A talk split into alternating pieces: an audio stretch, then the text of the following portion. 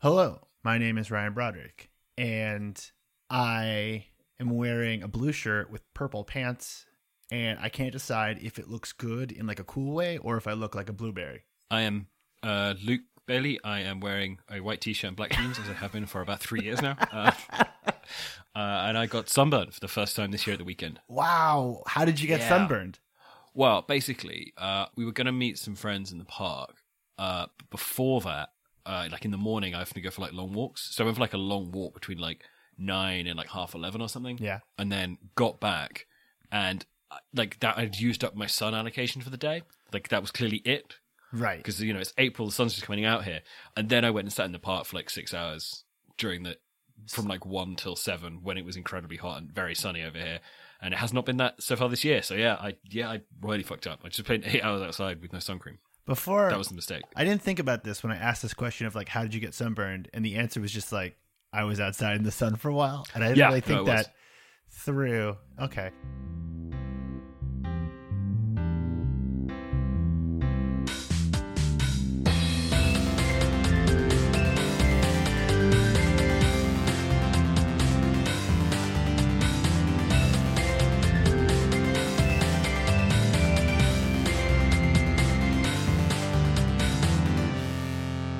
Uh, welcome to the Content Mines. This week we are talking about outrage bait. Specifically, we're going to talk about why uh, the right wing, particularly in America right now, is constantly trying to piss you off with fake dumb shit that isn't real, uh, and why it works so well, especially right now.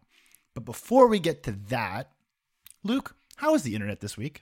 Um, it felt kind of uh, I'm trying to think of a good word for it. Maybe cantankerous. Hmm, like a little grumpy. I feel like I came across a lot of fighting, a lot yeah, grumpy, just like yeah, very punchy.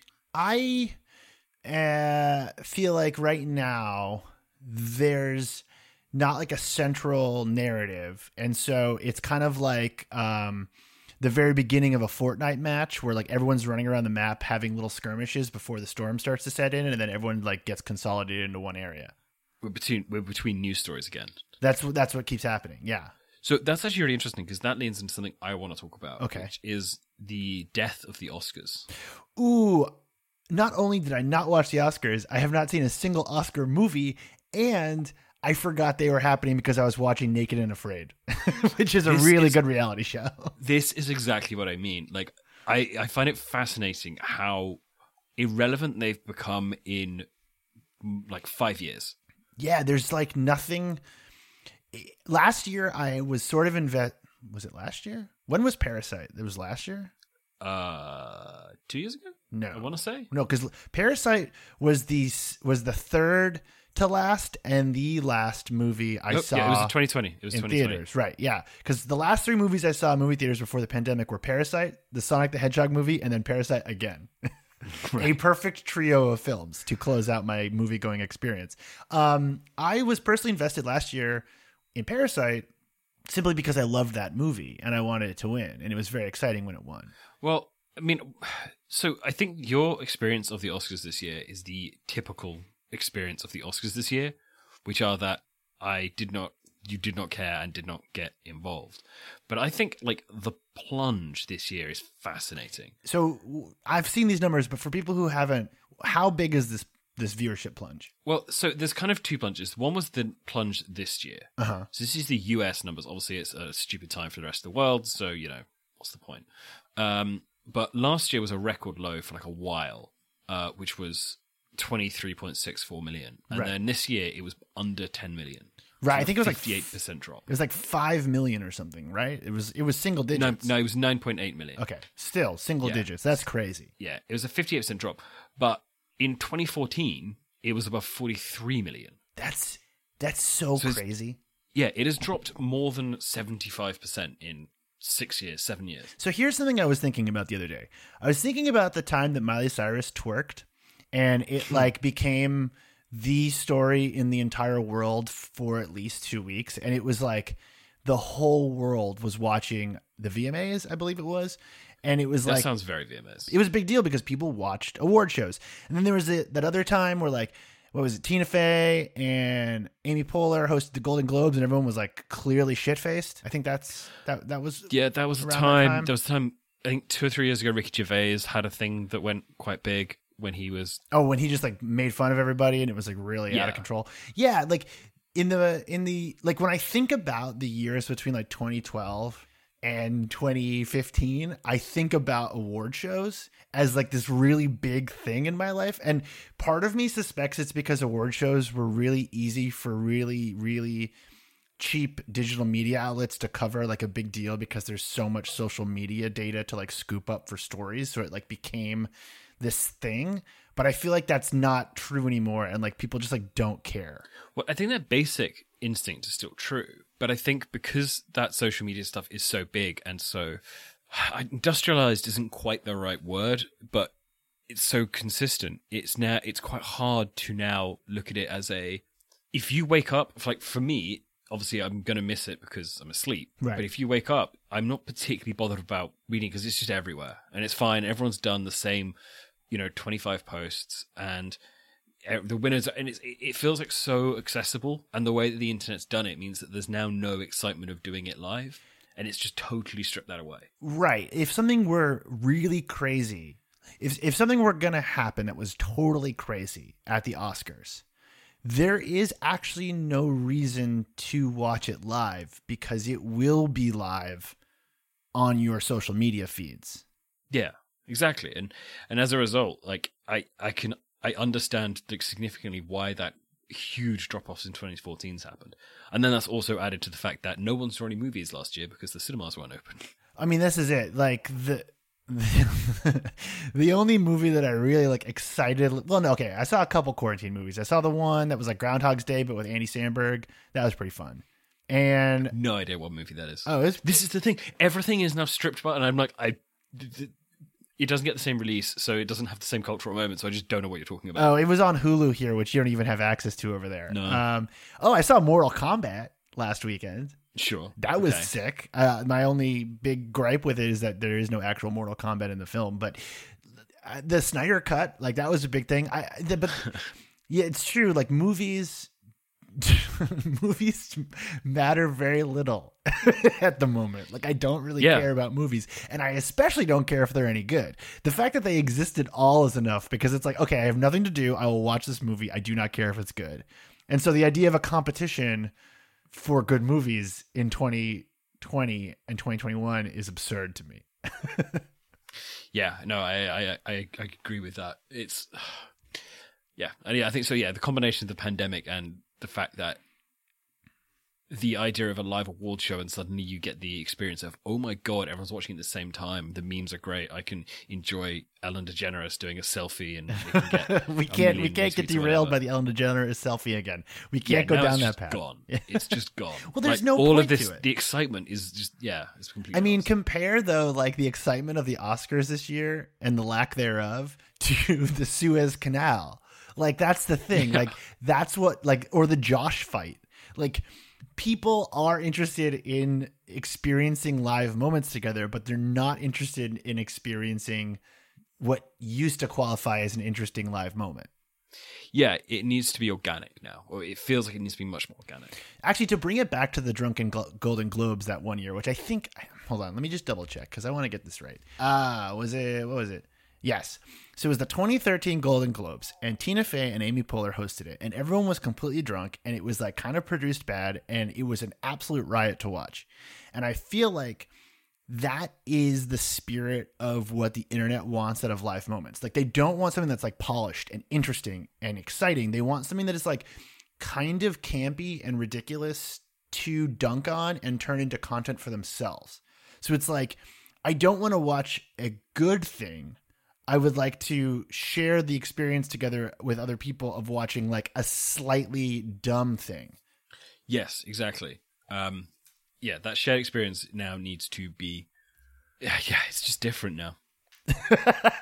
God, it's uh, I don't have a huge amount more insight on that. It's just different now, and I feel like award shows are going to go down and down and down, and it's just very hard to think of them as as a significant thing. And I'm also really interested. I, I- I obviously wasn't like around for it, but I'm fascinated to know like how big they were in like the 50s, 60s, and 70s and stuff, and whether or not you know they kind of blew up to this enormous thing, and then kind of collapsed. I definitely think the 90s were kind of like the 90s were a maximalist period for everything in terms of media. Wow, in 1998, so Titanic year, it was 60 million people watched it. I would say the Titanic era is like when I think of the Oscars, that's what I think of. I think of the Titanic era. I think of like you know Harrison Ford's like like 90s like fugitive kind of era. Like I think of that. I don't think of um whatever movies are now. I, I don't, you know, like Wow. Okay, so between 1974 and 2007, it never dropped below 35 million viewers. It dropped below in 2008, but then was above until 2017, at which point it started dropping into the low 20s. I mean, look, I had the choice this week of watching the Oscars or a special Naked and Afraid XL Legends edition where they take 12 returning people and have them compete against each other in the Louisiana Bayou over three months from fall to winter.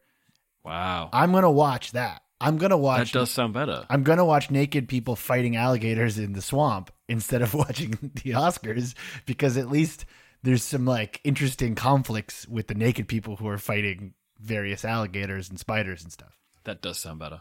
What else you got for me this week? Um, I kind of want to uh, talk about the, the Chinese reality show contestant, Let's do it. Lelush. Uh, I'm fascinated by by watching this as it's uh, kind of speaks to both the it is a, taking the American reality show format and applying it to a country where the concept of work and contracts is more aggressive, meaning that yeah, someone can inadvertently be on a reality show against their will, which I find incredibly funny. So so do a do a little rundown of this story for people who might not be following it.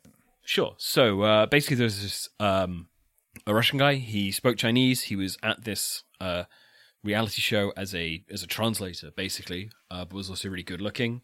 Uh, someone in the production crew persuaded him to like get involved and like try out for this boy band. This uh, I don't actually know the name for uh, Chinese pop music. Is it is it also K-pop or No, it would be C-pop. it's C-pop. Okay, right. So he was trying out for basically a C-pop band. Uh, as he got into the process, he realized very, very quickly that he hated it, and therefore half-heartedly uh, performed his songs while begging the audience to vote him off. And they refused for eleven weeks as he got further and further into this competition that he desperately, desperately wanted to leave. Uh, but was contractually obligated to stay on, and had he got to the very end, would have been contractually obliged to form a C-pop band against his will. So his name is Vladislav Ivanovov, and he's 27 years old, and he was trapped inside of China's version of like America's Got Talent or The Voice or something. Um, and yes, he would have been forced to become a boy band uh, if he had won. It is a nightmare. Um, C-pop, if you've never really listened to it, it's I don't think it's as good as K-pop uh, or J-pop. I think it's like a little hokier. Uh, it's getting better, but it's definitely considered lamer because like China in general ha- kind of has a coolness problem, uh, you know, for reasons. Um, Yeah. uh, and yeah, I mean, it's re- it's also really interesting because I, uh, I was talking to a friend of mine who who's lived in China for a really long time, and he made a really good point that like in a country where there is no spontaneity at all, pretty much, there is a genuine hunger from like Chinese viewers and Chinese internet users of like Boaty McBoatface moments. And when they're allowed to do it, there's like a there's like a real real interest in doing it, and that's sort of I think what powered this is like this guy wanting to get off, and everyone be like no because this is like the most exciting thing that's happened in our media in a long time. Well, there was also another strand of it where people were saying, like, let him 996, which is one of the darkest parts of it, which is basically the, the Chinese working practice where you work from 9 a.m. to 9 p.m., six days a week. Uh, so it's just, yeah, it's over, what's that, 70, 72 days, Yeah, it's a 72 hour week. Um, so yeah, it's just a, a kind of an awful time and a nightmare. And the fact that everyone's like, haha, it's really funny that he's doing all this work against his will, just like we have to, is, it's a very dark insight. Yeah, it's uh, it's like the Truman Show, but like somehow way more fucked up because he knows he's in it. yeah, exactly. Uh, and going on for other similar Black Mirror things, because that is that is extremely close to a chunk of Black Mirror. Yeah, Um, there was a video going around this week which I did want to kind of mention because every now and again I see a video like this and it really haunts me in a way that I feel like is going to end very badly. Mm. Um, which is the clip of the guy at the, the desk. You know, I think it was a Holiday Inn, might have been Hilton. Uh, so okay, um, I I had a whole thing about this that I've tried to put in garbage day like twice this week, and it's just it's so dark that I didn't even really know how to fully talk about it. So it's a it's a clerk at a Holiday Inn. He has a mental health crisis on camera as uh, a, a black customer is filming him, and then it was amplified by some pretty gnarly Twitter accounts that Yeah. use social justice in a pretty perverse and like fairly toxic way. Um, and then I found the guy's Reddit account, and I've been spending some time following it. He shaved his head. He claims that he has borderline personality disorder with schizo, uh, f- like schizophrenic behavior. Um, and like users are trying to like go fund money for him. Um, he he's like posting really radically. It's like a really dark look into like Yeah. this whole thing. Um, I'm obviously not going to play any clips from the video in this. I think it's just No. like a really dark thing. I think the thing that really adds the darkness to it is the fact that both people in the video are aware that he is that the the person filming is filming him in order to essentially ruin his life. Yeah, and it is a such a you very occasionally see this in specific videos where it feels like it's just there was one uh few I probably six, maybe longer than that maybe probably over a year ago now where basically um someone it was actually kind of similar someone accused a woman of saying something offensive or cutting no it was cutting up in traffic that was it it was cutting up in traffic and basically followed her home and was like filming outside of her house and her like license plate as she like just lost it and was just screaming about like please don't ruin my life basically Oh, I remember. and there's this. this there's this incredibly like fucked up thing where you know i don't think we're particularly into the idea of like cancel culture as a real thing. Uh, i don't think it is. I think it is mostly you know the cliche way of saying it's mostly consequence culture. But there is an element of it where people are so aware of it on the other end that it can be you know if there's a no one i don't you don't know what they did. Maybe they did something bad. Maybe they didn't. Maybe the punishment will be of being like some people will snigger at them on the internet will be proportionate. Maybe it won't be but you don't know that at the time and neither of the people in that video have control over it. And if someone is essentially pointing a uh, you know a, a loaded gun at them and you know it may have a bullet in the chamber it may not. They don't know. You don't know. Let's see what happens. And it's that kind of like incredible risk that yeah i think you know leads to this where he is just he says at one point in the video like you've ruined my life to the guy filming him uh, and I think it's incredibly clear that he's aware that he's being filmed and how badly it could go for him, and he just does not know a way out of it.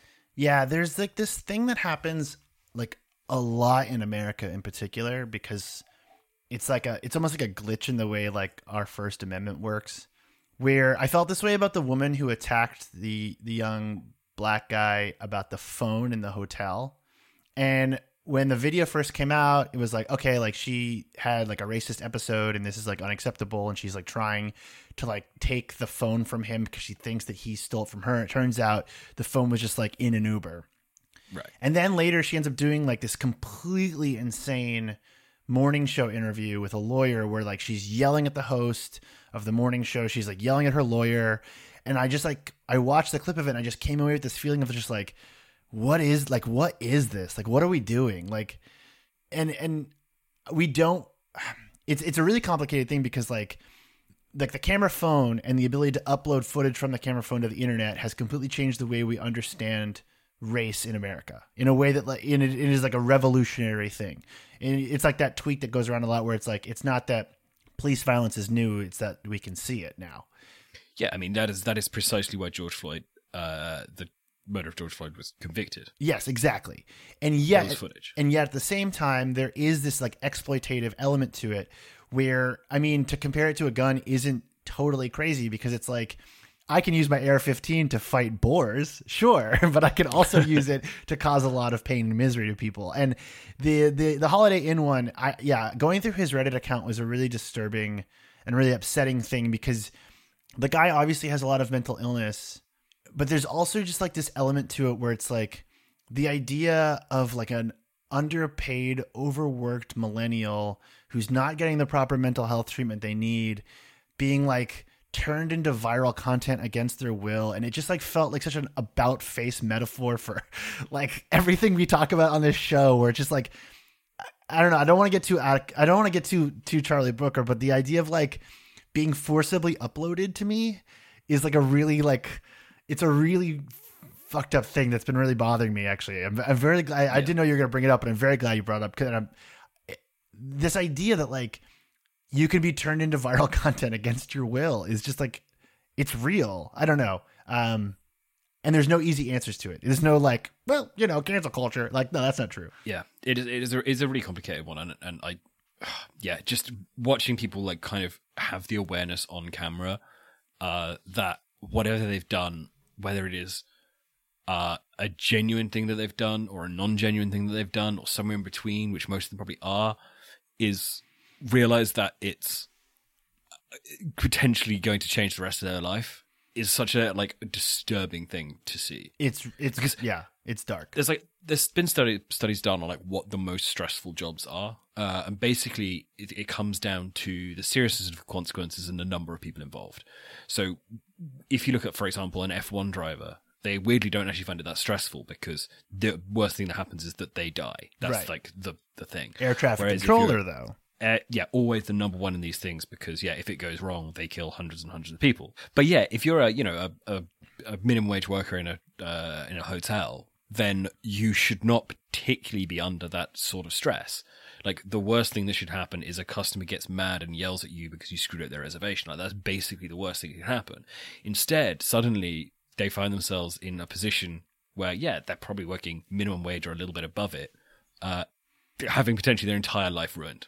Yeah, I've I, I had this like realization a few years ago, and it, it, has bothered me for a very long time, and I've I've really struggled with how to put it into words. But there are these there's this blog way back called People of Walmart.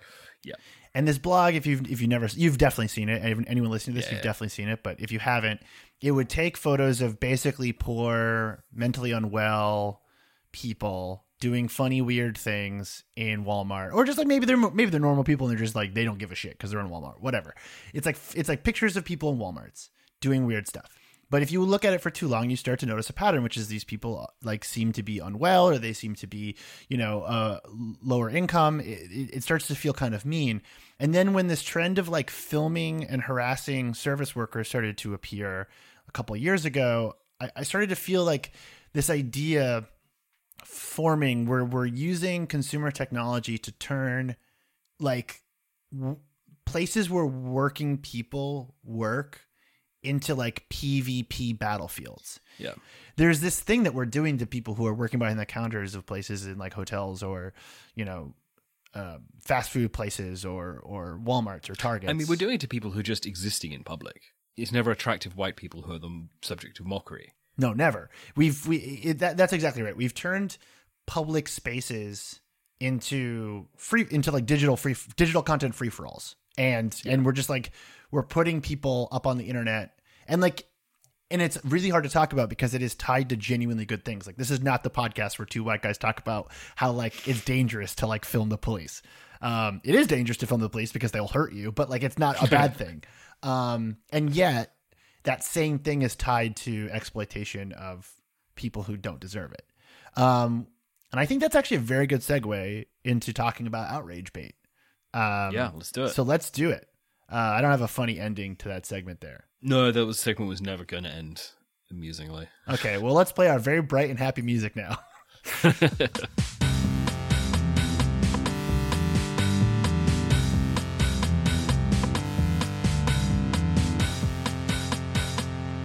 So, um, this week we're talking about a thing that's not new, particularly, and yet it does feel new.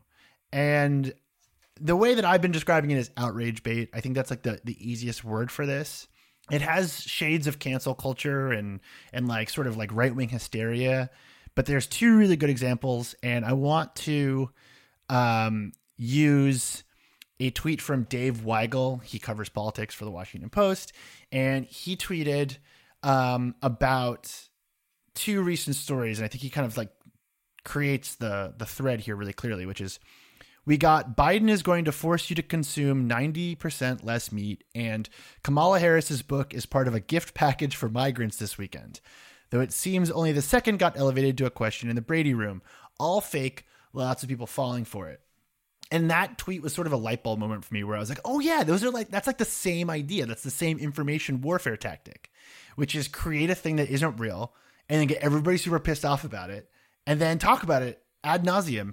And it goes back to a very important tweet that we have to talk about before we get into this, which is the toilet gun tweet. Are you familiar with the toilet gun tweet? Uh, I'm going to say that I'm not. You definitely are. Okay. I don't know, man.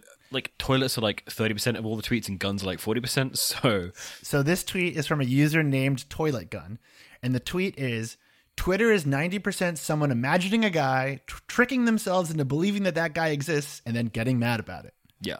And that is essentially all of politics in America right now, especially more than ever. Yeah, I mean, that makes sense. Everyone's mad at. Uh, everyone is mad at things that aren't happening.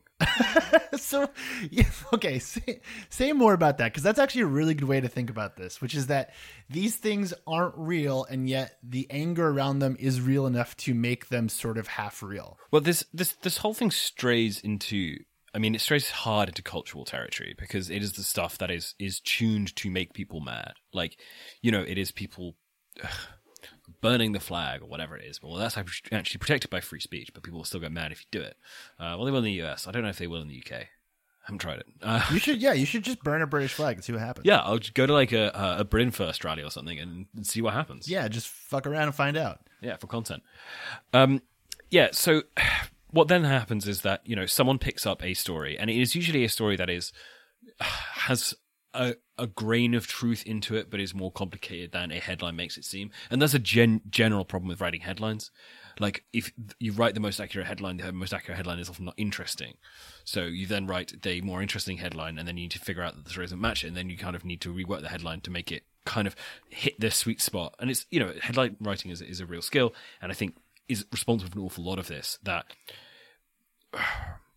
fundamentally you no longer read a newspaper. Well many people don't read a newspaper where they pick up a page and understand that the headline is one part of a larger story. You see the headline somewhere else and then see it decontextualized. You don't know where it comes from. You don't know if it's the onion. You don't know if it's the new york times. You don't know if it's um macedonia.new york times or whatever dodgy site they've come up with to kind of The one try that- and make it look like it is The one that I, uh, that's where that's where I get most of my money for Bitcoin is through a Macedonian fake news operation that I run in my spare yeah. time.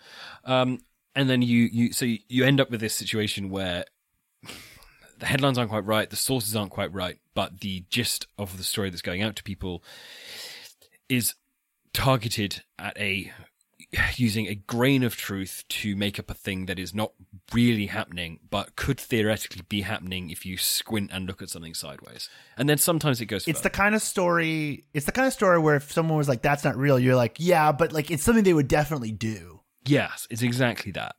Which is the um, I, I mean, I think the one this week that kind of got me most was actually the the uh, uh, the Kamala Harris story, uh, and basically the story that the U.S. government was giving children copies, migrant children copies of her book, Right. So, th- so this was which would imply that the U.S. government knew where all these children were, which, as far as I know, they don't. This would also the problem. I mean, it's also predicated on the idea that the U.S. government is organized enough to give children anywhere all the same book.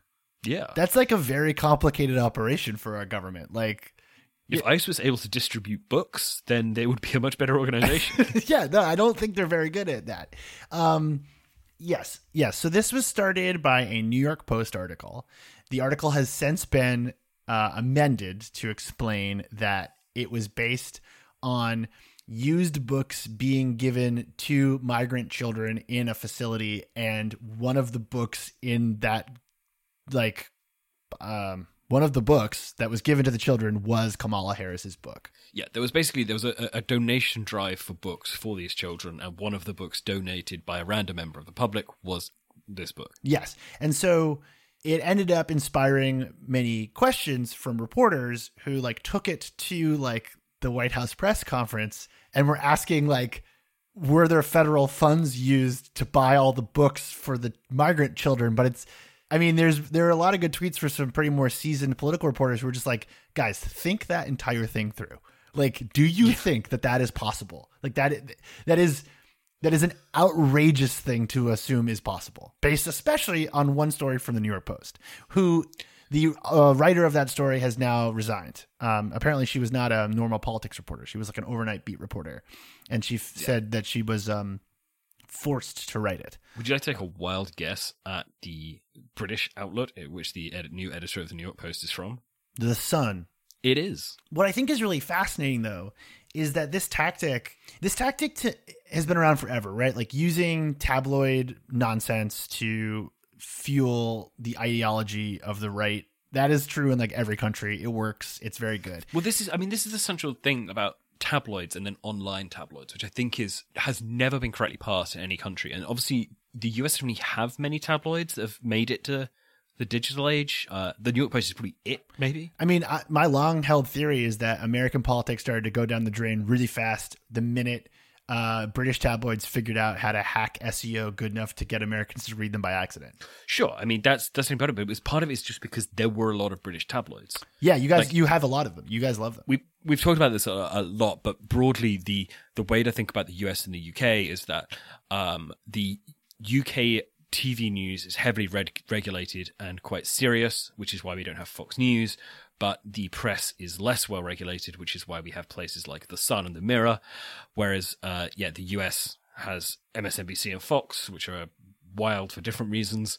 Uh, but its newspapers are all the Washington Post and the New York Times, the LA Times, which work really hard to be like gospel truth. Exactly. There's a flip in the UK, which means that a lot of there was a lot of British tabloids with it who brought a tabloid sensibility to it, and you know, it's not like tabloids are all bad. They are fun, they are lively, they are a good way to get news out. I like tabloids. I think tabloid. I mean, the New York Post ha- uh, is is responsible for the greatest headline of all time, which is "Headless Body Found in Topless Bar." That's that's not the the greatest headline of all time. Name a better headline than that headline. The best headline of all time is um, Oh, I think I know what you're gonna say. What am I gonna say? Is it the guy with the soccer hooligan who kicked the terrorist in the balls? No, no, no, no, no, no, no, no. This was uh, from the uh, 2000. This was the the um. It, uh, it was actually a football headline from the year 2000, uh, which was when uh, Celtic lost a game surprisingly to Caley Thistle, uh, and the headline was "Super Caley Go Ballistic Celtic are atrocious." Say that again, slow. Super Super Caley Go Ballistic Celtic are atrocious. That's really good. Right. Um, I do think there's a possibility that NPR may have topped both of those with a tweet yesterday. Okay.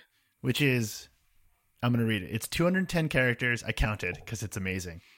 Good news. Prancer, the 13 pound gremlin chihuahua who hates men and children and was described as a vessel for traumatized Victorian child. Hold on. I can do this. I can do this all day.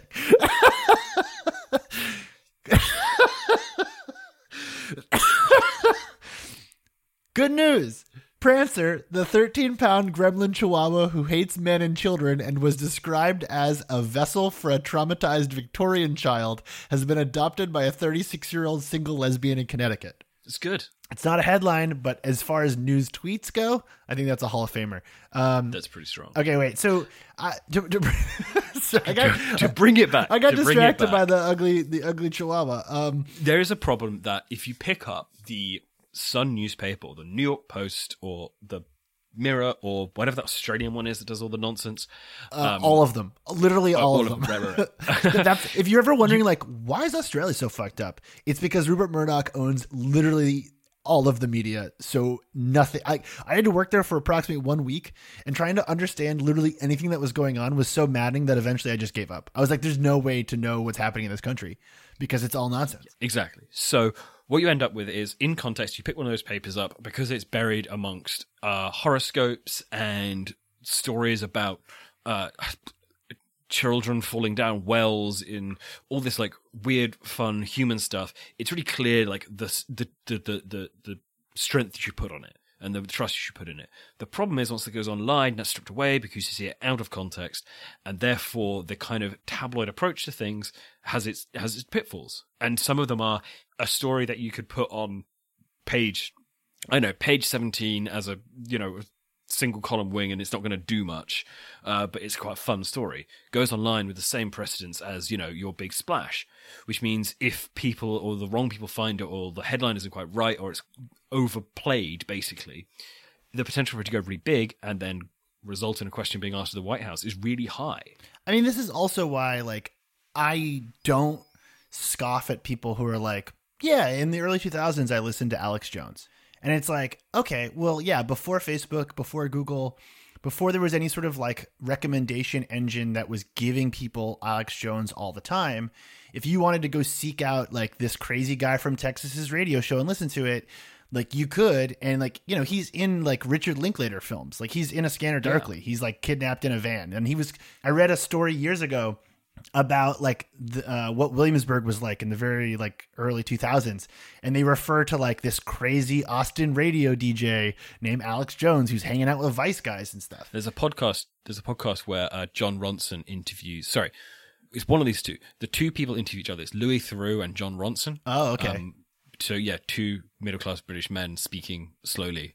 Um, you gotta listen to like 1.8 speed. It's, it's it takes a while, uh, but they both talk about their experience with Alex Jones in yeah basically the early 2000s, and they both have the same thing that he just seemed like a kind of harmless figure who you know was not quite right, but you know let him get on with it, whatever. This is also the problem with all of the discourse around Joe Rogan at the moment, where it's like Joe Rogan and his like dumb podcast about smoking DMT and how strong chimps are is a, a, a weird oddity and probably not great for everyone to listen to. Then he's given hundreds of millions of dollars and becomes the flagship product of Spotify, and suddenly that's an issue. Um, and does absolutely nothing differently, which is which drives me insane. He's being hundreds of millions of dollars, and he's like, "Uh, yeah, turns a light up here." I mean, uh, the, where, where is the money going? Obviously, into stockpiles of assault weapons on his like farm in Texas or wherever the hell he is. Sure, I guess that makes sense. But this, but this is this is it, right? Like when your tabloids are not blasting you in the face constantly on the internet, they're like fun and harmless. And now they can be weaponized. And I, I think the first big story of this current like trend we're seeing is the Hunter Biden laptop story, where you see like the right wing tabloids going after this story that like, is it true? This is not the podcast to listen to if you want to know whether or not the Hunter Biden story holds any water. Um, but I'll tell you that it was absolutely weaponized by every single right wing grifter and every single tabloid in the world. And ever since then, there's basically been like a new story every week or two that like bubbles up out of the Sun or the New York Post or uh, you know wherever, and then is the number one thing that anyone can talk about and is going to start impacting policy in some way. Like it, it's it's these things are getting stickier. And the the beef one uh, from last weekend is another good example where it's like it's not based on anything. Like it's literally well, it was, no, it was it was based on a report, and there was a report out that said like, hey, if you want to do this climate thing, uh, no, no, no, it was based on a study that said right. here is the simplest way that we can show you what your diet would mean in terms of climate change. And then it was taken by tabloids, and then they, which then said, if Biden were to eliminate, if Biden were to try to do a climate reform in this particular way, according to this study, which tried to use the simplest way to determine how much meat you would have to give up to hit that goal, this is how much meat you would have to not eat. I mean, also everyone should do that. I mean, sure, but like, drives, like one of the most, the, one of the wildest things about this story was I was, I was listening. I was like, I mean, they've got a point. Like, everyone should stop eating beef. I mean, yeah, and that's going to keep happening, and and that, and, and it's unfortunate because, like, you know, things aren't organized. So at the same time that you have Biden not saying that about beef while every Republican is claiming he did. You then have sites like Epicurious coming out and being like, we're not going to, we, we haven't been publishing about beef for over a year and we're not going to write about beef anymore. And everyone's like, see what happened? And it's like, they're not connected. These things aren't ah, connected.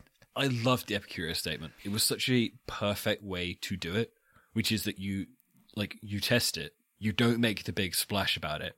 You know, if you if you're gonna stop writing about beef or I don't know, leave Twitter you don't make a huge splash about it because then if you when you go back on it 23 days later, uh, you're going to have to be like, oh yeah, I didn't mean it. Is that the exact amount of time that Chrissy Teigen was off Twitter? Yes, 23 days. Okay, I figured. in my head. I, f- I figured that was the that was the number Yeah. you're using. But that's that's exactly it. Like what you do is you try it and you say, "Hey, how can we phase out beef?" And it turns out you can phase out beef. You can do Thanksgiving recipes with mushrooms and, and whatever. And then it's like cool. And then if you a year later, you can be like, "Hey, by the way, we stopped doing this like a year ago.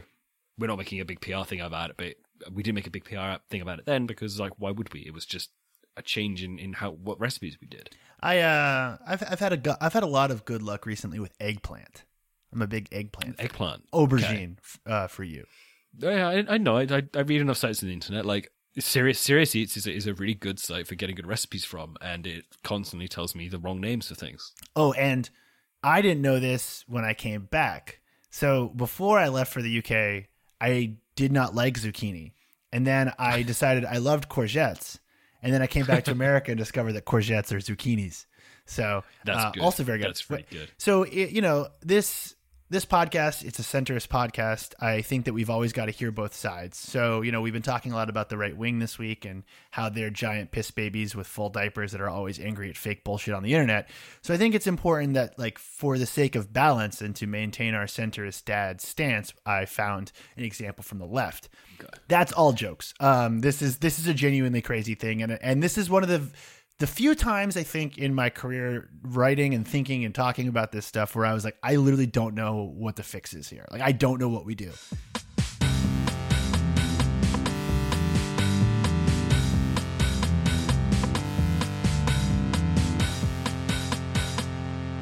Um, so did you see the thing about the French model whose videos were stolen to make a, a TikTok account? Did I did? Okay, so for those of you who are listening and don't know what I'm talking about, um, I just covered this in Garbage Day, like literally right before this podcast, and I was like, ah, ah, this is crazy. Okay, so um, and and I want to thank uh, the Discord user from the Garbage Day Discord, loser name, for dropping this in this morning because I looked at it and I was like, fuck, I don't know what to do with this. So so what happened was an account called Monique Delacroix started posting videos of like her I Can't believe that turned out to be a fake name. yeah, right. So she she's uh, the the the account has uh, videos of the same kind of like pretty young woman dancing, and the and the text on the videos is all like dumb, ignorant, like insensitive bullshit.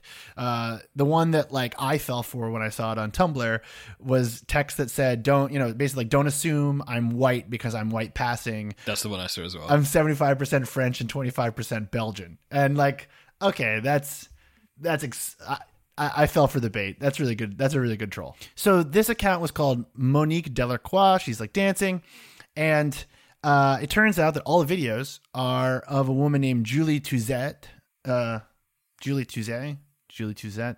Uh, It's good French. I love how, how good your French is. dude, French last names could go anywhere, man. Like Tuzet. it's it's not her. Uh, she's a, a French musician and model, and she noticed that her videos were being taken and used to like promote like racist bullshit, and um, the whole thing was going on for like a really like way longer than it needed to. And I had actually people in my Twitter mentions today telling me that they were trying to report the the fake account, and like TikTok really wasn't doing anything about it. And worst of all, the fake racist version of Julie was outperforming the real Julie Well, yeah, because it's offensive. not because of people agreeing with her, but because people being like, of course, this like right, this white woman is going to be racist on the internet, and like, of course, like we have plenty of examples of white women being super racist on the internet, especially this year. Uh, it's been a big year for that, but it's like, what do you do with this? Like, because this this feels new to me. Yeah, it does. It does feel new. Um, it's also partly because the, tho- those formats are now so easy to fake. Like the the growth of watching videos with the sound off means that everyone has subtitles, which means you can just put sub whatever subtitles you want on top of it. Um, so it's not that surprising that this is you know it, it is a, a very easy format to make and make uh make yeah out, outrage bait like that. Yeah, I don't know how what the solution to that is other than I mean, it's not a solution to it. But, you know, it's platforms. It's all, it always comes down to platforms. As always, platforms need to be moderated. They need to have humans. For every thousand new users, you should have to hire a new human to moderate them. Uh, and, but they're too big to do that, and therefore it'll never happen. And therefore, we just have to live with this dystopia that we've created because they've pursued growth at the cost of the, you know, success, the success of humanity itself. Yeah, I mean, there's also just like it's almost kind of gone too far at this point where there's really no incentives to stop this. Like at every stage of the content cycle, like people would rather share the thing they're all mad about than not because like it's like a road with no speed limit. Like there's no part of the equation between Twitter, TikTok, Facebook, Instagram, Tumblr where any of these sites are like maybe you shouldn't share that. Like there's no there's no stop. There's no stopgap for any of this. Well, exactly. Like the entire goal of these sites is to get as many shares as possible, and so what you should do naturally is have like, uh, oh, what's the word that they have with stock mar- the stock market when it goes too too quickly? I don't know. I call I, I imagine it's like a big crank that they hit, and they're just like, Yeah. stop buying uh, GameStop," and then they pull it. Yeah, but it's like a failsafe. It's like if it drops more than 500 points or something in a day, then it, it Yes. pauses for half an hour. So it's kind of like it's got these. uh, It's a failsafe. It's a st- something like that, but it's an emergency stop. And what they should have is all video should have that. So for like an hour, you just can't share it, you can't engage with it, and it just locks the engagement and therefore slows it down. That would be a good way to do this. Not going to happen. Uh, No, I mean, and it gets complicated, especially if this was like, like imagine if, like imagine if this fake version of this Julie woman was picked up, um, by I don't know, like Elite Daily or some sort of. I, I'm trying to think of like like a like the kind of tabloid that because the the Post wouldn't pick it up. But like imagine a tabloid picked it up, and they wrote it's very about- xoJane. There's a throwback. Wow. Yeah. Yeah. Like imagine that happened. I think about xoJane constantly because I feel like it tells us so much about this era we ended up in. I do. We should do an xoJane retrospective. Yeah. I worked for a competitor as one of my first internships. Um, I had to I had to aggregate women's health news every morning as like a 19 year old. It was a very strange job. Um, so, but like um, like if if like with like with the Hunter Biden laptop, like Facebook tried to limit the spread of that story. Facebook has like gotten involved a few times. Facebook said that they were going to limit the spread of misinformation around the Derek Chauvin trial, depending on the verdict. Like these platforms have tried to do it, but I feel like to try to do it now after so many years of not doing it is like almost worse because it creates like this is why I keep circling around being like, what's the answer here? Because like then you get the Streisand effect where like you try to remove something from the internet, you slow it down, and people just want to share it even more. Yeah, exactly. And you know, Facebook then becomes the story, and then Fox News run seventy-two hours of like, why is Facebook censoring conservatives? And everything goes horribly wrong again. Yeah, exactly. Just like exhaust. It's exhausting to even think about. You know, we actually have a big social media protest going on over here this weekend. Uh, What kind protest is in not using social media, or protest is in as yeah, using social so media? So all you're gonna you're gonna really enjoy both the the the subject of this and their goal. All um football clubs, football players, and football related accounts are having like a four day blackout on social media uh, in order to force the companies to uh, remove anonymity. Remove anonymity. Yeah, the big plan is that they just think people shouldn't be allowed to be anonymous online, and that would stop abuse. Like there, there is a problem with racial abuse in, in, in football. Like an awful lot of players get racially abused, um, particularly on, on social media afterwards. It happens in the stadium as well, but they have enough cameras in stadiums now, particularly in uh, top level stadiums, that they basically catch them and ban them for life. Um, so you get less of it in the stadiums, but you get a lot of it on social media. Like after a player gets, you know, fucks up or something. And yeah, this is the the big plan is going to be a boycott. They're going to try and force social media companies into action. But the action that they specifically keep coming up with is remove anonymity. And I keep wanting to point out, like, have you guys used Facebook? I mean, my first thought is just like, you know, to think that you, as football fans, can do that. Um, that's like that's very high minded to think that you guys are going to be the one to get rid of anonymity. Nice, like okay, sure. Second, I have very complicated thoughts about that because I'm not sure that any problem on the internet can be fixed by removing anonymity, and I'm actually pretty convinced that you'd cause a lot more problems. Very few things that bother me on a daily basis about the internet, I would say, have anything to do with anonymity. Yeah, I don't think that's the primary cause or, or underlying thing of any of this.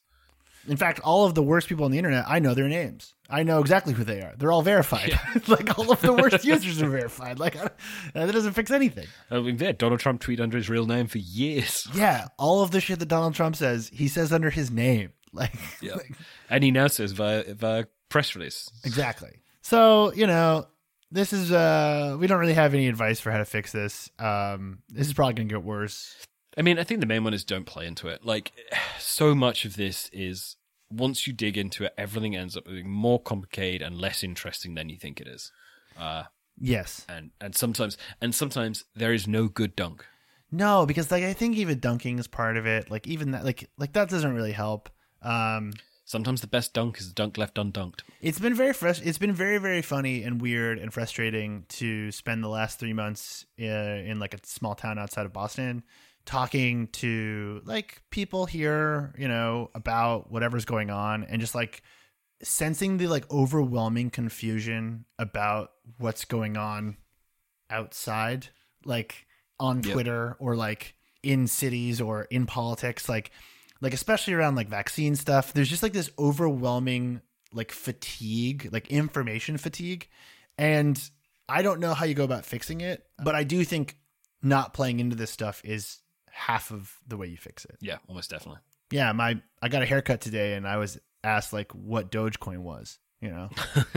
And it's like come on.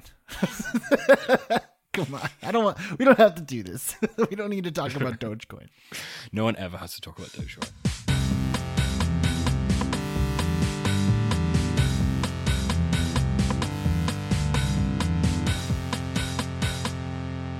um hey Luke have you consumed any content to stay sane this week I think I think that it is probably time that we talk about Falcon and Winter Soldier. Okay, I'm gonna play uh, everyone's favorite song, which is the spoiler alert song that features my voice in multiple different pitch shifting, and uh, then we're gonna talk about Falcon the Winter Soldier. Before we go over to that, um, if you this is gonna be really good. Okay, before we go over to our Falcon and Winter Soldier recap podcast within a podcast, if you would like to listen to our other podcasts that we put behind Patreon, uh, head over to patreon.com slash the content mines. This week we'll be post oh, this week I'll be sharing an episode of Luke and I talking about Fast and Furious 6. Also, now on our Patreon will be recordings of the conversations and interviews that I have on Side Channel, which is a Discord that Content Mines subscribers get access to, along with Garbage Day subscribers. The first one went up today. Matt Saincome, the um, co-founder of the Hard Times. It's like a punk rock satire site. I interviewed him yesterday. It was a great conversation. If you missed it, if you want to read it, uh, there's a transcript. Uh, if you want to listen to it, it's up there. Uh, and I might be trying to find like cool ways later in the year to use some of these interviews in Content Mines episodes. If like Luke and I want to go on a vacation or something, like who knows? so, uh, but it's, it's over on our Patreon, patreon.com slash the content mines. Um, you get access to a, a movie club that we do. You get access to two different discords. I think it's a good deal.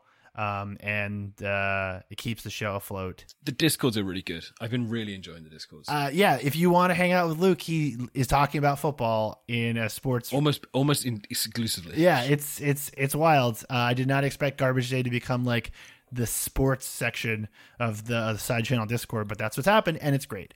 Um, without further ado, let's go talk about Falcon and Winter Soldier. Warning: We are entering the spoiler zone.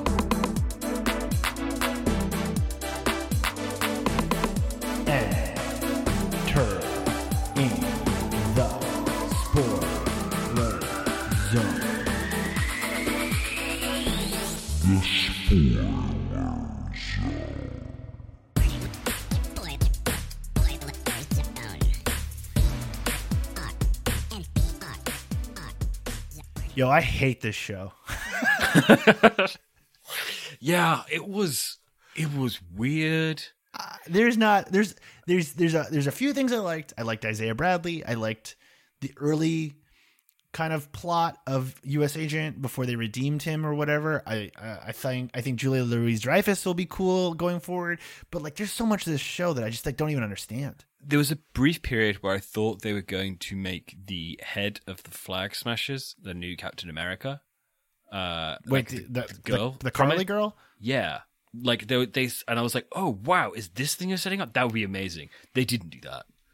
They just killed her instead. the flag smashers like m- trying f- to make me take like Dalston community theater players seriously as like an international terrorist organization like the the people who would be smoking rollies out front of the Vice UK office, like, and they're the big bads of this. Like, I can't deal with it. I can't deal with it. And then the whole thing of like being anti-nationalists who want better rights for refugees as your big bad guy. Like, I don't. Well, I mean, the, we've said all along that the best the best Marvel villains are the ones who are correct ultimately, and they definitely did that here, but in such a way that it was kind of like I don't quite understand what anyone's trying to achieve. It like so, so going through everyone's story, there are a bunch of interesting stories there. So uh, Falcon's story or Captain America's story is interesting. Like the Yes. idea of you know, and I think the fact that they actually had um uh, they actually had the Winter Soldier. They had Bucky say, "I don't think me or Steve appreciated what it would, what it would mean for a, a, a black man to pick up the shield of Captain America." Like, and I think that that kind of like his all of Falcon's stuff with kind of like dealing with that was really good. Going back to meet Isaiah Bradley, really good. I think Bucky's storyline, they didn't quite know what they were doing with him. No. uh, kind of just being like he's sad and bummed about when he murdered some people while he was had his brain changed by a different thing. I don't know why they've reintroduced Zemo. I don't really understand what Sharon Carter was doing there, No. other than just like being like bitter. Uh, there was a lot of confusion generally with the plot. I think particularly part of this felt pandemic induced. Like- so Definitely. it was. Uh, a bunch of YouTubers ran with this like scoop thing from Murphy's Multiverse that was saying that there was a, a like a virus storyline that was cut out and changed at the last minute. The showrunner came out and said, "No, it was not a virus thing, but there was a di- there was like serious changes made." yeah. and like you can tell like i i sort of think the flag smashers were added later I don't know if they were added. I just don't know if they were necessarily the big bad originally. Yeah like i like nothing involving the flag smashers actually takes place anywhere. It's all in like these weird liminal spaces that were clearly brought in afterwards. And then or it happens via like newsreel footage that people watch on phones. There's no like there's it to me it almost feels like the flag smashers were like a one or two episode thing that then reveals zemo as the actual guy running them Yeah, there was. It was just. It felt a lot of weird stuff, and they'd moved things around, and there were just bunches of really confused episodes. I think it was episode three, which was just gibberish, basically. which one is episode three? The one in Berlin, with where the first they meet Sharon Carter again. Is that three? I don't know if that's three. oh where they go to madripoor Madripoor, yeah, yeah, like it, that, that episode doesn't mean anything yeah. It's oh, the whole thing. Yeah, the whole thing is really weird, and yeah, I don't know how much credit to give them because they did have some nice ideas, but equally, like the final thing, I was just like, I don't really know what I've watched here.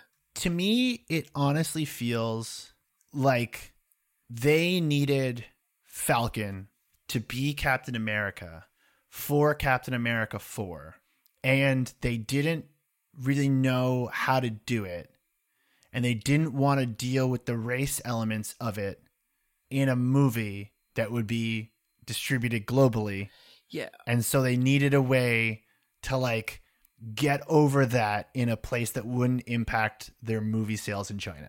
That's that's mean, that- kind of how I see it.